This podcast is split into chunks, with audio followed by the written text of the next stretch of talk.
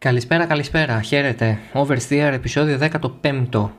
Το κανονικό τώρα της Τρίτης, γιατί το bonus νούμερο 14 ε, βγήκε εκτάκτος λόγω Honda την Παρασκευή. Αλλά τώρα είμαστε εδώ κανονικότατα με ε, κανονική ροή, ας πούμε, αν θέλετε, του show. Ε, κάθε Τρίτη, όπως σας είχα υποσχεθεί έτσι καλλιώς από την Παρασκευή, θα βγει και ένα επεισόδιο την Τρίτη κανονικά και θα πούμε άλλα πράγματα. Η αλήθεια είναι ότι έχουν βγει πράγματα που μπορούμε να συζητήσουμε. Εντάξει, όχι όσο μεγάλα όσο αυτό που έγινε με τη Honda την περασμένη εβδομάδα πριν από τέσσερις ε, ημέρε, αλλά ε, πράγματα τα οποία μπορούμε να πούμε, ρεπορτάζ το οποίο έχουμε ε, και αναμένεται να επιβεβαιωθεί σύντομα. Επομένως, καλό είναι να ξεκινήσουμε ενδεχομένως με το ρεπορτάζ, δηλαδή με αυτό που έχουμε εξασφαλίσει ε, ως, ε, όχι αποκλειστικότητα, αλλά ως ε, μια πολύ καλή πληροφορία η οποία έχει διασταυρωθεί. Ο Μικ Σουμάχερ, σύμφωνα με πηγές μου, και όπως έγραψα και στο 4 που θα έχω αφήσει κάτω το κείμενο στα notes, ο Μικ Σουμάχερ λοιπόν θα προαχθεί στην Φόρμουλα 1 οδηγώντας για την Άλφα Ρομέο. Αυτό τι σημαίνει; Σημαίνει ότι πέρα από το συναισθηματικό «Α, ένα Σουμάχερ ξανά στη Φόρμουλα 1 μετά το 2012», ε, πιο, πιο σημαντικό είναι ότι η Φόρμουλα, η Ferrari μάλλον, συγγνώμη, ε, έχει μια ακαδημία πια που μπορεί να προσβλέπει σε αυτήν για ταλέντα ιστοδιειναικές. Ε, η αρχή έγινε με τον Λεκλέρ, ε, ακολούθησε ο Τζιοβινάτσι, ο οποίος εντάξει, ε, δεν είναι του βεληνικού του Λεκλέρ, αλλά είναι ένας οδηγός ο οποίος προήλθε από τα σπάργανα της ε, Σκουντέρια και τώρα θα συνεχιστεί με Σουμάχερ και Άιλοτ. Το ρεπορτάζ που εξασφάλισα ε, εδώ και περίπου 20 μέρες μιλούσε σίγουρα για προαγωγή του Σουμάχερ στην Άλφα Ρομέο. Υπήρχε ένα ερωτηματικό όσον αφορά το Ράικονεν, αλλά πηγές μου ανέφεραν ε, χθες πως ο Φιλανδός έχει επικοινωνήσει στον Φρέντ Βασέρ, τον επικεφαλής της ε, Ιταλοελβετικής ομάδας, ότι θέλει να συνεχίσει και τουλάχιστον ακόμα ένα χρόνο. Δηλαδή, πιθανότατα το 2021 θα είναι η τελευταία του χρονιά στο σπορ, που συνάδει και με την τελευταία χρονιά της τωρινής γενιάς μονοθέσεων. Ενδεχομένως δηλαδή να θέλει να εξαντλήσει ας πούμε, το περιθώριο που έχει στα 42 του πια και να κάτσει μέχρι τέλους πριν έρθουν οι καινούργιοι κανονισμοί και ουσιαστικά παραδώσει η σε κάποιον ε, πολύ νεότερο του ή άνθρωπο της ε, παιδί μάλλον της Ferrari κάτι τέτοιο. Ε, Προφανώς η απόφασή του αυτή ευνοεί απόλυτα όχι μόνο την ίδια την ομάδα, αλλά και τον ε, νεαρό Σουμάχερ, ο οποίος θα έχει από το πουθενά έναν από τους καλύτερους οδηγούς που θα μπορούσε να έχει ως μέντορα. Και αυτό είναι πολύ σημαντικό για την εξέλιξή του, ε, γιατί όσο και αν είναι από πίσω η Ακαδημία και τον στηρίζει όπως στηρίζει και τους Άιλοτ και Σβάρθμαν, είναι πολύ διαφορετικό να έχεις έναν οδηγό στο ίδιο μονοθέσιο στην ίδια ομάδα, δηλαδή μια συνεχής επαφή και μια συνεχής τριβή που θα σε κάνει να έχεις πολύ μεγαλύτερη επαφή με έναν έμπειρο άνθρωπο που οδηγεί το ίδιο πράγμα με σένα. Δηλαδή είναι και αυτό πολύ σημαντικό ότι δεν είναι απλά πως βρίσκεσαι σε έναν οργανισμό που σε κοιτάει στα μάτια, αυτό είναι δεδομένο. Θα έχεις και έναν έμπειρο συνοδοιπόρο, αν θέλετε, έστω και για μια χρονιά. Ε, αυτοί οι νέοι οδηγοί πραγματικά είναι σφουγγάρια, οπότε ακόμα και μία σεζόν με έναν πεπειραμένο οδηγό, όπως είδαμε και με την περίπτωση του Λεκλέρ με τον Φέτελ, ε, το έχουμε δει πάρα πολλές φορές. Ε, Ένας νέος οδηγός, εφόσον το θέλει πραγματικά και το έχει μέσα του, μπορεί να μάθει από έναν πιο έμπειρο με μεγάλη ευκολία και πολύ γρήγορα. Επομένως αυτό είναι το ρεπορτάζ που έχουμε ε, είναι μια πληροφόρηση που προέρχεται από καλές πηγές, από πολύ καλά πληροφορημένες πηγές. Η ομάδα είχε λόγο στην επιλογή, γιατί ακούστηκε αρκετά και το όνομα του Σβάρτσμαν για την Άλφα Ρομέο. Ο Φρέντ Βασέρ, ε, μιλώντας και συζητώντας με τον ε, Λοράν Μεκές, τον επικεφαλής του FDA και αθλητικό διευθυντή της Ferrari, κατέληξαν στο συμπέρασμα ότι ο Σουμάχερ ο πρωτοπόρο αυτή τη στιγμή στη Φόρμουλα 2, έτσι. Είναι μια καλύτερη επιλογή για την ομάδα. Πέρα, ξαναλέω, από το κομμάτι του ναι, να σου μάχει ξανά στη Φόρμουλα 1, το marketing, την προβολή, τη σημασία, το συναισθηματικό δηλαδή φορτίο αυτής της απόφασης. Ε, ο νεαρός ε, Μικ έχει αποδείξει φέτος ότι μπορεί να ανέβει στην ε, Φόρμουλα 1. Η περσινή του χρονιά, η πρώτη στην Φόρμουλα 2, κινήθηκε παρόμοια με την πρώτη του στη Φόρμουλα 3. Πολύ νοθρά, μία μόνο νίκη, ε, πολλά σκαμπανεβάσματα, σκόρπια και λίγα καλά αποτελέσματα.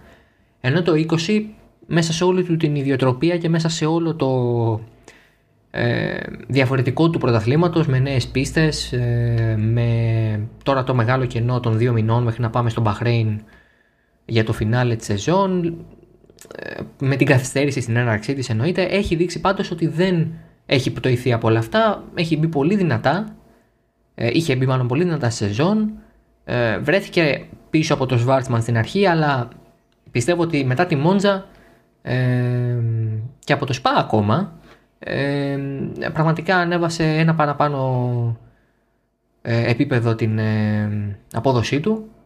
Και στην ουσία είναι αυτό που το ξεχωρίζει σε ένα πρωτάθλημα που έτσι κι αλλιώς όλοι κάτι έχουν πάθει. Δηλαδή και ο Σουμάχερ και ο Σβάρτσμαν και ο Άιλοτ και ο Τσουνόντα ε, και ο Λούντγκαρτ.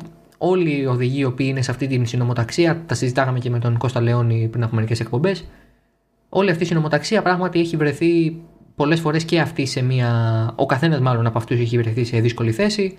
Είχαν όμως και τις στιγμές τους. Αυτός που είχε τις περισσότερες είναι τουλάχιστον μέχρι στιγμής ο Σουμάχερ. Έχει άλλους τέσσερις αγώνες, δύο Σαββατοκύριακα με δύο αγώνες το καθένα, για να κρατήσει την απόστασή του από τους διώκτες του και να πάρει τον τίτλο που θεωρητικά είναι και το φοβορή να το καταφέρει.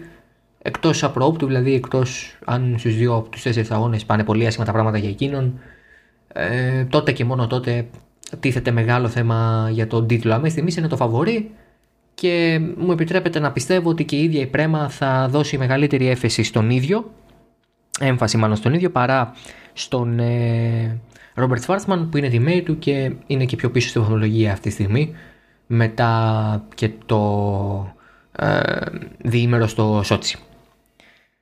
Όσον αφορά λοιπόν το δίδυμο της Άλφα Ρομέο έχουμε Σουμάχερ και Ράικονεν κατά πάσα πιθανότητα αυτό λέει το ρεπορτάζ. Τώρα στην περίπτωση ε, της Χάς επειδή προκύπτει και εκεί ένα κενό ο Σέρχιο Πέρεθ θα οδηγεί ε, κατά 99,9% για την Αμερικανική ομάδα ε, και είναι μια επιλογή που βγάζει νόημα για δύο λόγους. Και οικονομικά γιατί ε, τον ακολουθεί ένα πακέτο 20 εκατομμυρίων ε, δολαρίων που δεν μπορεί να το αρνηθεί καμία ομάδα του βεληνικού συσχάς όπως δεν το αρνεί το όλα αυτά τα χρόνια η Force India Racing Point. Ε, και από την άλλη υπάρχει ε, σαφέστατα ένα πλεονέκτημα σε ό,τι αφορά το κομμάτι του οδηγικού ταλέντου και της εμπειρίας. Έτσι, ο Γκροζάν με τον Μάγνουσεν, περισσότερο ο Μάγνουσεν δεν μπορεί να φτάσει στο επίπεδο του Πέρεθ. Ο Γκροζάν έχει την εμπειρία, ναι, σίγουρα, αλλά είναι ένας οδηγός ο οποίος στην καλή του μέρα είναι πραγματικά πολύ καλός, αλλά στην κακή του μέρα δεν βλέπετε. Ο Πέρεθ δεν έχει τόσα σκαμπανεβάσματα στην απόδοσή του, είναι ένας πιο σταθερός οδηγός, είναι σε καλή ακόμα ηλικία. Η επιλογή εκείνου βγάζει νόημα ε, και από τις δύο απόψεις. Η άλλη θέση έμενε ανοιχτή σε Άιλοτ και Σβάρτσμαν. Η εικόνα που υπήρχε από τη Ferrari και αυτό που μεταδόθηκε και σε μένα ε, είναι ότι ο Άιλοτ έχει το πλεονέκτημα λόγω βαθμολογίας και ότι αν χάσει το πλεονέκτημα αυτό θα προαχθεί ο Σβάρτσμαν, δηλαδή ήταν ζήτημα βαθμολογικό, ζήτημα κατάταξης στη φετινή Φόρμουλα 2. Τελικά προκύπτει πως ο Άιλοτ ήταν εξ αρχής μπροστά στην ε, διαδοχή αν θέλετε, μάλλον όχι στη διαδοχή, στην επιλογή για την προαγωγή ε, και ο Σβάρτσμαν επειδή είναι rookie της Φόρμουλα 2 και θέλουν να του δώσουν λίγο παραπάνω χρόνο να του δώσουν δηλαδή άλλη μία σεζόν στο πρωτάθλημα ε, έμεινε εξ αρχής πιο πίσω και θα έπρεπε να γίνουν πολλά πράγματα για να μην πάρει εκείνος, για να μην πάρει ο Άιλοτ τη θέση στη Χάς. Ο Σβάρτσμαν έπαιξε σοβαρά και για την Άλφα Ρομέο το είπα και πριν, αλλά ο Σουμάχερ κέρδισε ακριβώς γιατί και είναι πιο έμπειρος και τα πάει καλύτερα στη φετινή χρονιά. Οπότε ο Σβάρτσμαν θα οδηγήσει για την Άλφα Ρομέο να πάρει την πρώτη του γεύση από μονοθέσιο Φόρμουλα 1 σε αγωνιστικό τριήμερο, γιατί οδήγησε το μονοθέσιο Φόρμουλα 1 όπως και ο Άιλοτ και ο Σουμάχερ στο Φιωράνο πριν από μερικές ημέρες, στην ε, SF71H, το μονοθέσιο της Ferrari το 18. Αλλά ο Σβάρτσμαν θα πάρει το βάπτισμα του πυρός, ας πούμε, στο FP1 στο Abu Dhabi Και, αλλά στην πραγματικότητα δεν είναι για να ανέβει του χρόνου. Ο Άιλοτ είναι αυτός λοιπόν που θα πάρει τη θέση στη Χάς μαζί με τον Πέρεθ. Ο Άιλοτ θα οδηγήσει στο FP1 για τη Χάς τώρα σε μερικές ημέρες στο Nürburgring, στο Grand Prix του Άιφελ. Θα οδηγήσει την Παρασκευή το πρωί, όπως και ο Σουμάχερ για την Άλφα Ρομέο. Οπότε είναι ας πούμε εν είδη. Ε, ε, ας πούμε ολοκλήρωσης της ε, προαγωγής για να πάρει το feeling και η ομάδα από τον οδηγό ε, και για να οριστικοποιηθεί ουσιαστικά η απόφαση από τη μεριά της Ferrari και η Haas έχει λόγο όπως και η Άλφα Ρομέο στο ποιον θα βάλει στο μονοθέσιό της ε, και φαίνεται ότι ο Άιλοτ είναι μια καλή επιλογή γιατί είναι ταλαντούχος, είναι έμπειρος, έχει φάει πολλά χρόνια στη Φόρμουλα 2 και είναι μια τεράστια ευκαιρία τώρα για τον ίδιο και μέχρι στιγμή τα πάει εξαιρετικά. Από ατυχίες έχει χάσει ευκαιρίες για παραπάνω βαθμούς. Θα μπορούσε να είναι εκείνος πρώτος στη βαθμολογία της Φόρμουλα 2, αν θέλετε να το δούμε και έτσι. Επομένως, βγάζει νόημα υπό αυτήν την έννοια και με δεδομένο ότι έχει εξασφαλιστεί το οικονομικό ας πούμε κομμάτι λόγω Πέρεθ ε, έχει την ευχέρεια η Χάς και ο Στάινερ να πάρουν την απόφαση να φέρουν έναν, να δεχθούν κιόλας αν θέλετε να φέρουν έναν οδηγό της Ferrari ε, να οδηγήσει οπότε Μάγνουσεν και Γκρουζάν θα μείνουν εκτός ε, σπορ ε, κατά πάσα πιθανότητα δεν αλλάξει κάτι δραματικά το 2021.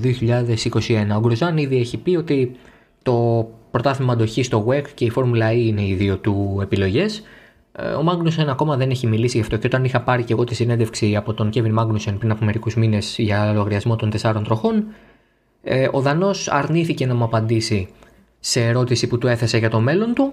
Ε, Προφανώς γνωρίζοντας πάρα πολύ καλά ότι χωρίς να έχει συμβόλαιο για το 2021 η, η περίπτωσή του θα ήταν πολύ δύσκολο να υποστηριχθεί ε, και να παραμείνει στην Αμερικανική ομάδα και την επόμενη χρονιά. Αυτά λοιπόν για τις Άλφα Ρομέο Χάς, ε, για το Σουμάχερ που ανεβαίνει, για τον Άιλοτ που ανεβαίνει, για τον Ράικονεν που μένει και για τον Πέρεθ που παίρνει τη μεταγραφή στην Αμερικανική ομάδα. Αυτά λοιπόν τώρα για αυτό το κομμάτι.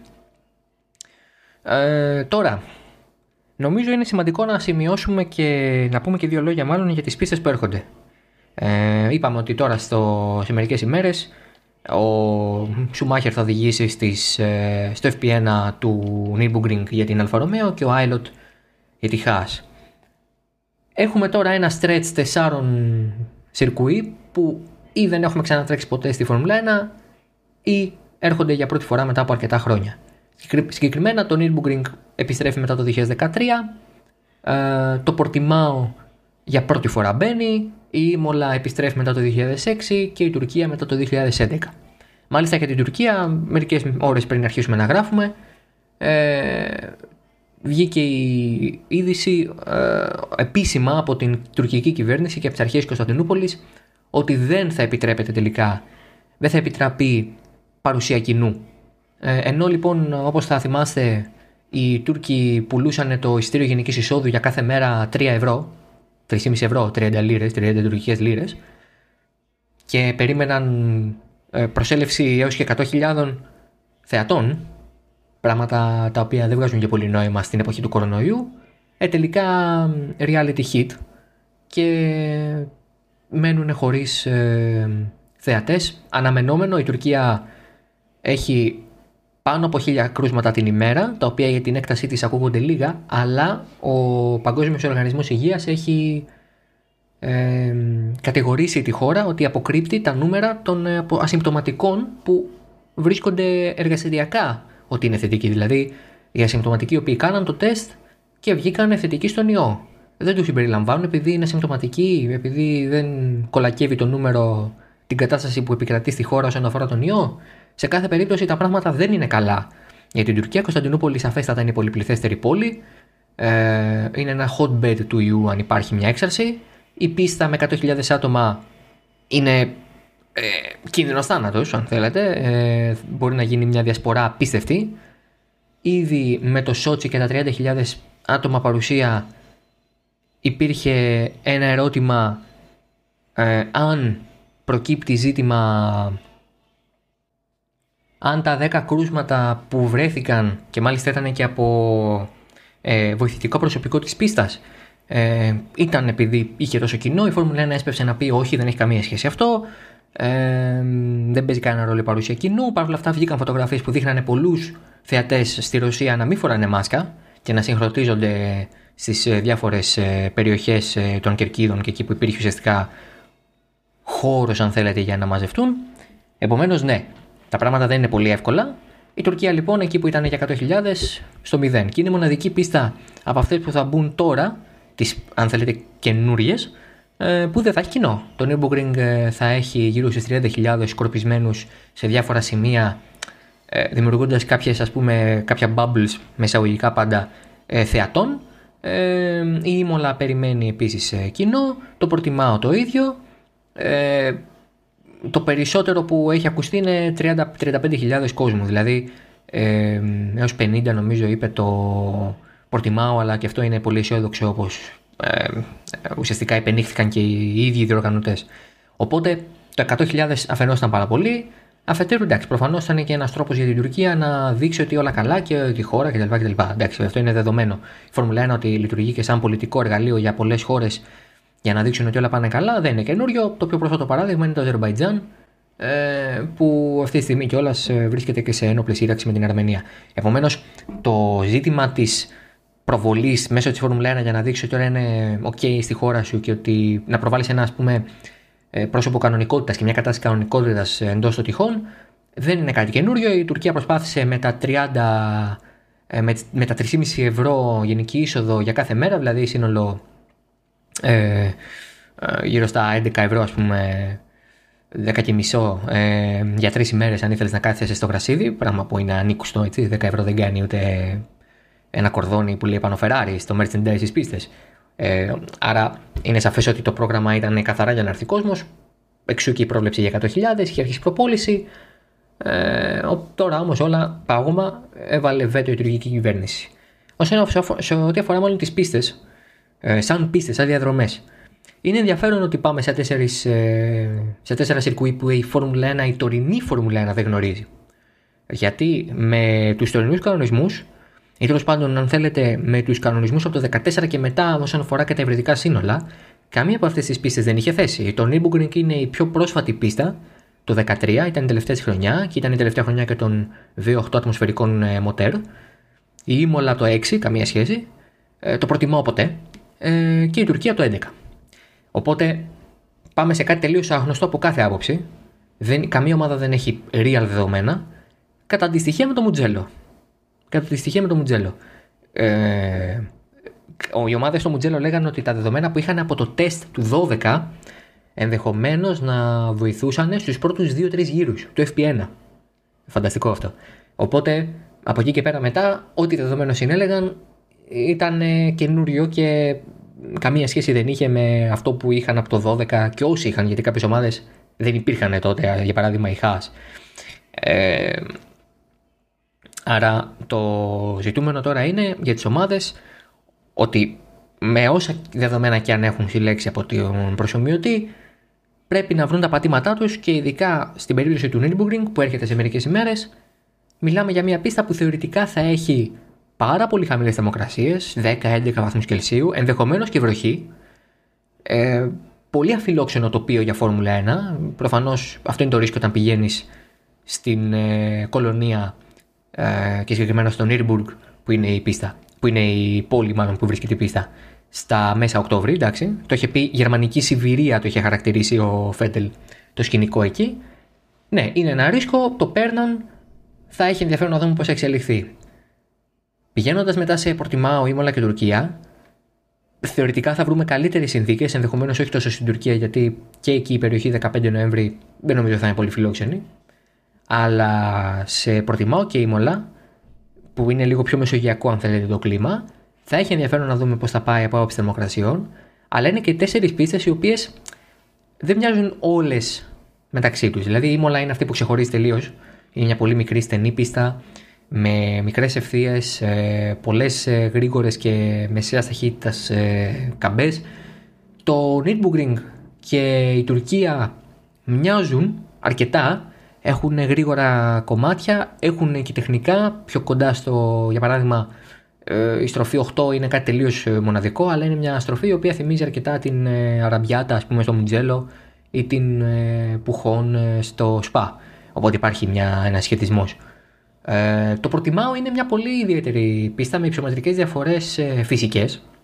Ε, υπάρχουν στροφές οι οποίες είναι ανηφορικές και τυφλές ε, και ακόμα και το σημείο φρεναρίσματος για την ε, πρώτη στροφή είναι κατηφορικό. Ξαφνικά εκεί δηλαδή που βρίσκεσαι σε επίπεδο, σε επίπεδη επιφάνεια, που μέσα ο δρόμος δεν έχει ούτε άνω ούτε κάτω κλίση, ξαφνικά γίνεται ένα dip ε, και πολύ μικρό μάλιστα, πολύ σύντομο, οπότε θα έχει ενδιαφέρον να δούμε πώς θα κατηφορήσουν εκεί ας πούμε στην εκκίνηση ε, ή αν θα δούμε πολλά λάθη ή αν θα είναι επικίνδυνο στην εκκίνηση κτλ. Δηλαδή έρχονται τώρα πίστες που πραγματικά δεν γνωρίζουμε και ούτε οι ομάδες γνωρίζουν. Και κάθε λεπτό δοκιμών μετρά. Και θυμίζω ότι στην Ήμολα θα έχουν μόλις μία διαδικασία ελεύθερων δοκιμών και μετά κατατακτήριες και αγώνας. Δηλαδή, τσακ μπαμ. Ε, αυτό ε, δίνει ας πούμε μια, το κάτι παραπάνω και αυτό είναι πολύ σημαντικό γιατί πολλές φορές λέμε ναι, το σπορ είναι πολύ προβλέψιμο και οι δοκιμές είναι πάρα πολύ μεγάλες και δεν υπάρχει λόγος να έχουμε τόσο μεγάλες δοκιμές. Ε, και τα δεδομένα που συλλέγουν είναι πάρα πολλά και δεν υπάρχει λόγος. Ε, ναι, πράγματι, αυτό ισχύει γιατί ε, είναι σαφές ότι ε, όσο περισσότερα δεδομένα έχεις, τόσο πιο καλά ξέρεις το μονοθέσιο και το πώς θα συμπεριφερθεί και το στείνεις με τέτοιο τρόπο που δεν αφήνεις πολλά περιθώρια για λάθος ή για πρόοπτα. Και με τα τωρινά μονοθέσια η αξιοπιστία είναι σε άλλα επίπεδα. Δεν υπάρχει καμία συσχέτιση με παλιότερες εποχές. Μιλάμε ίσως για τα πιο bulletproof, αν θέλετε, μονοθέσια όλων των εποχών. Οπότε η Ήμολα, για παράδειγμα, είναι ένα καλό ε, έτσι, case study να δούμε πώς θα πάει με μόλις 90 λεπτά δοκιμών και μετά κατευθείαν κατακτήρηση αγώνας. Ε, σε ένα διήμερο format το οποίο έχει υποστηριχθεί πάρα πολύ από τη Liberty Media και δεν είναι ε, ε, παράλογο εάν λειτουργήσει στην Ήμολα να εγκαθιδρυθεί και για το μέλλον, σε μελλοντικές δηλαδή περιπτώσεις. Άρα, σαφέστατα περιμένουμε να δούμε πώς θα λειτουργήσει εκεί. Θέλουμε να δούμε και πώς θα λειτουργήσει ε, η Φόρμουλα 1 στην Τουρκία. Η Τουρκία είναι από τις χώρες που για το 2021 θέλει να έχει θέση. Και επειδή το 2021 το πρόγραμμα ναι, μεν ε, θα, είναι, θα έχει 22 αγώνες και θεωρητικά ας πούμε, θα θυμίζει, θα είναι το κανονικό πρόγραμμα που θα είχαμε και φέτος, με την προσθήκη της Τζέντα ε, αντί της Ισπανίας, ε, όχι στην ίδια θέση, αλλά φεύγοντας η Ισπανία μπαίνει η Τζέντα και θεωρητικά θα είναι ο πρώτος τελευταίος αγώνας πριν το Αμπουντάμπι στη Σαουδική Αραβία. Η Τουρκία θέλει να μπει. Πολλές πίστες του φετινού καλεντάρ θέλουν να μείνουν έστω και στο μυαλό των ηθινών τη Φόρμουλα 1 για του χρόνου, γιατί δεν ξέρουν και αυτοί αν θα χρειαστεί να κυρώσουν κάποιον αγώνα. Άρα θα έχει ενδιαφέρον να δούμε και πώς θα πάνε στην Τουρκία τα πράγματα. Και τώρα και χωρίς κοινό δεν θα υπάρχει και ο φόβος για υπερμετάδοση του ιού έχει ενδιαφέρον. Το, από εδώ και πέρα δηλαδή ξεκινάει ένα κομμάτι της σεζόν που αγωνιστικά δεν γνωρίζω εάν ο Χάμιλτον θα κυριαρχήσει. Εικάζω ότι δεν θα του είναι τόσο εύκολο. Στο Μουτζέλο δυσκολεύτηκε να κερδίσει. Ε, αλλά πιστεύω ότι θα έχει ενδιαφέρον και για το γενικότερο καλό του αθλήματος. Δηλαδή, ακόμα και αν κάνει το 4 στα 4 ο Χάμιλτον, θεωρώ ότι θα έχουμε πάρει μαθήματα από, αυτές τις 4, ε, από αυτά τα 4 Grand Prix. Το καθένα θα μας δώσει κάτι διαφορετικό. Και επιμένω ότι η Ήμολα και η Τουρκία ενδεχομένως να είναι τα καλύτερα case studies για το μέλλον, γιατί ε, θα μαρτυρήσουν αν η Φόρμουλα 1 μπορεί να υποστηρίξει διήμερο Grand Prix και αν μπορεί να επιστρέψει σε παραδοσιακές πίστες που αρέσουν στον κόσμο και αρέσουν πολύ και, στο, και στους οδηγούς. Δηλαδή η Τουρκία, για παράδειγμα, είναι μια πίστα που πολύ, έχει μια πίστα πάνω στο Istanbul Park που είναι πολύ αγαπητή ανάμεσα στου οδηγούς. Και οι οδηγοί που δεν την έχουν τρέξει χαίρονται που θα την τρέξουν επιτέλους. Δεν έχει ακουστεί το ίδιο και για την Ήμολα. Υπάρχει φόβος ότι θα είναι πολύ βαρετό αγώνας. Είμαι της άποψης ότι μάλλον έτσι ήταν τα πράγματα. Αλλά η Ήμολα θα μας δείξει αν μπορεί να λειτουργήσει ένα δίμερο Grand Prix που δεν έχει ξαναγίνει στη σύγχρονη ιστορία και σε καμία περίπτωση τόσο condensed. Δηλαδή, μπαμπα με 90 λεπτά κατά δοκιμές, μετά από 2,5 ώρες κατακτήρια στην επόμενη μέρα αγώνας. Αυτό είναι πολύ rapid και δεν το έχει λειτουργήσει η Φόρμουλα 1.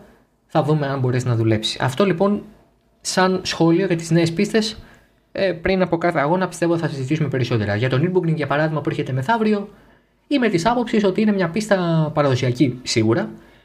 Δεν είναι πολύ πλατιά και αυτό μπορεί να μας δώσει πρόβλημα με τα τωρινά μονοθέσια.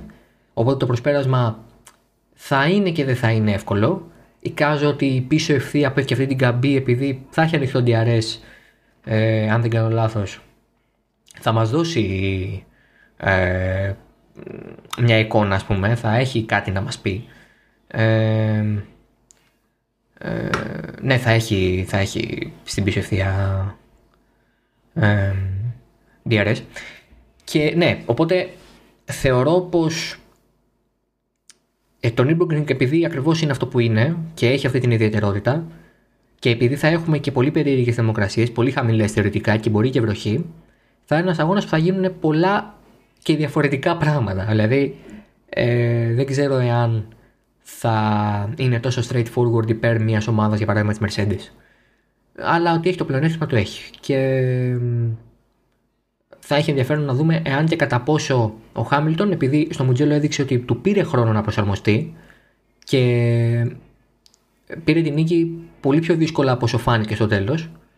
Αν μπορεί τώρα σε πάλι μια πίστα που ναι, μεν την θυμάται και την έχει τρέξει και εννοείται ότι έχει εμπειρία, αλλά έχουν περάσει τα χρόνια και είναι άλλο το μονοθέσιο πια και άλλοι κανονισμοί, εάν θα μπορέσει να προσαρμοστεί και να επιστρέψει στις νίκες μετά την ήττα που δέχτηκε ή τέλος πάντων την ποινή που τον έφερε σε ήττα ουσιαστικά στην ε, Ρωσία.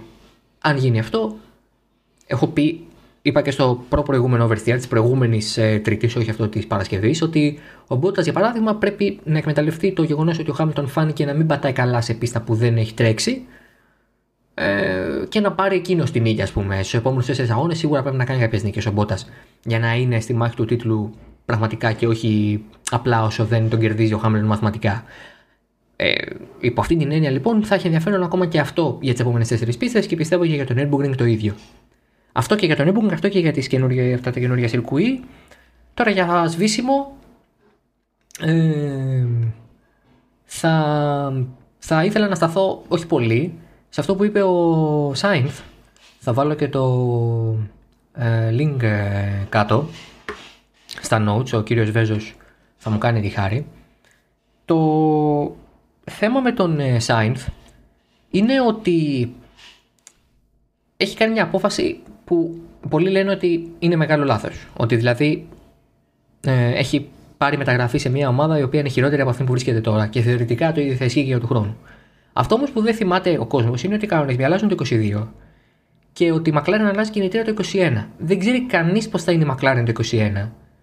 Αν θα χάσει σε απόδοση, αν θα μείνει στάσιμη, το να βελτιωθεί το θεωρώ λίγο δύσκολο γιατί πάντα ένας νέος κινητήρας, πρώτη χρονιά με ένα νέο κινητήρα δημιουργεί προβλήματα. Θυμίζω ότι η McLaren πάει στη Mercedes το 21. Άρα ο Sainz θεωρητικά, αν όλα μέναν σταθερά και η McLaren έμενε με τη Renault του χρόνου, ναι, σίγουρα έκανε μεγάλο λάθος και θα, θα έχανε μια μεγάλη χρονιά, μια χρονιά μάλλον από την καριέρα του και θα έμενε πολύ πιο πίσω από την τωρινή εβδομάδα. Αλλά στην ουσία δεν ισχύει αυτό. Ε, θα πρέπει να περιμένουμε να δούμε πώς θα πάνε τα πράγματα. Θα εξαρτηθούν πολλά από το που θα είναι η McLaren του χρόνου και θα αλλάξει πολύ το σκηνικό στο midfield ανάλογα με το που θα βρίσκεται η McLaren με το νέο κινητήρα. Το, το κρατάω αυτό και θα το συζητήσουμε σίγουρα και πιο μετά μες στη χρονιά και όσο φτάνει η νέα σεζόν του 2021. Ε, και είπε σήμερα ο Σάινθ ότι ε, μπορούν οι επικριτές ας πούμε να γελούν όσο θέλουν. Ε, πολλά από αυτά τα αστεία λέει και έχουν και πλάκα όντως. Ε, και ο κόσμος λέει έχει πάρα πολύ ελεύθερο χρόνο και ε, βρίσκει συνέχεια αστείες, ε, αστεία να λέει. Προφανώς είναι τα memes που έχουν προκύψει από τη μεταγραφή. Και μάλιστα λέει γελάω και εγώ με αυτά πολλές φορές. Ε, όταν κάποια αστεία απευθύνονται σε μένα ή σε κάποιους άλλους οδηγούς, ε, είμαι ο πρώτος από αυτούς που θα γελάσουν και τα χαίρομαι, τα διασκεδάζω. Δεν σημαίνει ότι είναι σωστή ή λάθος, είναι απλά αστεία. Ε, φαντάζομαι ότι ε, θέλουν να νιώθουν ότι είναι αλήθεια αυτά που λένε, οπότε μπράβο τους. Δηλαδή σαν να λέει ότι γελάστε όσο θέλετε, γελάω κι εγώ μαζί σας, δεν έχω κανένα πρόβλημα, δεν με νοιάζει, εγώ έχω πάρει την απόφασή μου και είμαι εκεί με αυτό. Αυτό είναι και το μοναδικό attitude που μπορεί να έχεις απέναντι σε αυτό το πράγμα, που, σε αυτή την απόφαση που πήρες. Δεν μπορεί να λες, Ω, ναι, τι θα κάνω, πρέπει να σπάσω συμβόλαιό μου ή κάτι. Δηλαδή, ένας επαγγελματίας οδηγός, και ειδικά όταν είναι τόσο νέος, σαν είναι 25 χρονών, ε, δεν μπορεί να σκέφτεται έτσι. Πρέπει να πηγαίνει με αισιόδοξα, γιατί αν πηγαίνεις με πίσω σκέψεις και με αμφιβολίες, ε, προδικάζεις και την ε, έκβαση της συνεργασίας σου. Πρέπει να πηγαίνεις με τις καλύτερες των προθέσεων και αν η πραγματικότητα σε χτυπήσει στα μούτρα με δύναμη, so be it. Με αυτή τη λογική και ο Αλόνσο πηγαίνοντας στη McLaren το 15 ή ο Χάμιλτον το 13 στη Mercedes ή ο Ρικιάρντο στη Renault, θα έπρεπε να λένε Όχι, που πάω και τι κάνω και τα λοιπά και τα λοιπά. Δεν μπορεί να σκέφτεσαι έτσι. Ω οδηγός, παίρνεις αποφάσεις σου. Ο γνώμονας όλων των οδηγών, πιστέψτε με, είναι να πάρουν το πρωτάθλημα. Καμία τους κίνηση δεν είναι για να είναι απλά να υπάρχουν. Ε, ακόμα και αυτοί που πάνε στο midfield πιστεύουν ότι πηγαίνοντας σε μια ομάδα midfield και κάνοντας φοβερές εμφανίσεις, θα μπορέσουν κάποια στιγμή να πάρουν την ευκαιρία τους σε μια μεγάλη ομάδα, ας πούμε, και να κερδίσουν το πρωτάθλημα. Αυτή, πιστέψτε με, αυτή είναι η λογική και δεν θα βρει το οδηγό που θα σας πει τρέχω απλά γιατί μου αρέσει. Μόνο κάποιοι οι οποίοι τύπου Ράικονεν, οι οποίοι έχουν φτάσει πια 40 χρονών και τρέχουν πραγματικά γιατί απλά τους αρέσει και δεν έχουν κάτι άλλο να κάνουν και κάτι άλλο να αποδείξουν ενδεχομένως. Άρα ο Σάινθ κάνει αυτή την απόφαση, κοιτώντας το, παίρνει αυτή την απόφαση και κοιτώντας το μέλλον. Έχει άλλα δύο χρόνια. Το συμβόλαιό του είναι το 21 και το 22. Αν το 22 πάει καλά για τη Ferrari, που εντάξει, δεν μπορεί να το αποκλείσει κανείς αυτό, ε, θα μπορεί να γελάει στη μούρη αυτόν που γελάει τώρα στη μούρη του. Στην ουσία. Δηλαδή. Ε, ε, έτσι είναι το πράγμα από ένα σημείο και μετά. Πολλές φορές ε, ρόδα είναι και γυρίζει που λέμε. Ο Χόρνερ έλεγε ότι η Honda είναι η καλύτερη μας επιλογή για το μέλλον και τώρα η Honda φεύγει. Ε, και βρίσκεται πάλι στο έλεος της Ρενό ουσιαστικά γιατί κάπως έτσι θα καταλήξει το πράγμα. Το είχαμε πει και την Παρασκευή. Επομένως, ναι, για το Sainz αυτό ήθελα να σχολιάσω ότι ναι, καταλαβαίνω από ποια σκοπιά το λέει και νομίζω ότι θα πρέπει να περιμένουμε να τηρήσουμε μια στάση ας πούμε αναμονής πριν πούμε εάν αυτό που έκανε ήταν λάθος ή σωστό. Γιατί με τα τωρινά δεδομένα φαίνεται λάθος, αλλά η Φόρμουλα 1 είναι εξελισσόμενο σπορ και οι καταστάσεις αλλάζουν συνέχεια. Οπότε θα δούμε. Αυτά για το Oversteer 15. Ήμουν ο Δημήτρης Μπίζας. Ακούσατε την εκπομπή στο Hafton FM, την οποία θα μπορείτε να βρείτε και σε Spotify, Apple Podcast, Google Podcast. Από όπου λοιπόν επιλέγετε να ακούτε τις εκπομπές σας, κάνετε και subscribe εκεί για να λαμβάνετε όλες τις ειδοποιήσεις για τα καινούρια shows. Αυτά θα τα ξαναπούμε την Τρίτη, ε, την επόμενη Τρίτη, για να το πω σωστά, στις 13 ε, του Οκτωβρίου, ε, Τρίτη και 13, μετά από το Grand Prix του Eiffel στο Nürburgring και μέχρι τότε συνεχίζετε να βλέπετε Formula 1 και να ακούτε Halftone FM και θα τα ξαναπούμε. Γεια σας!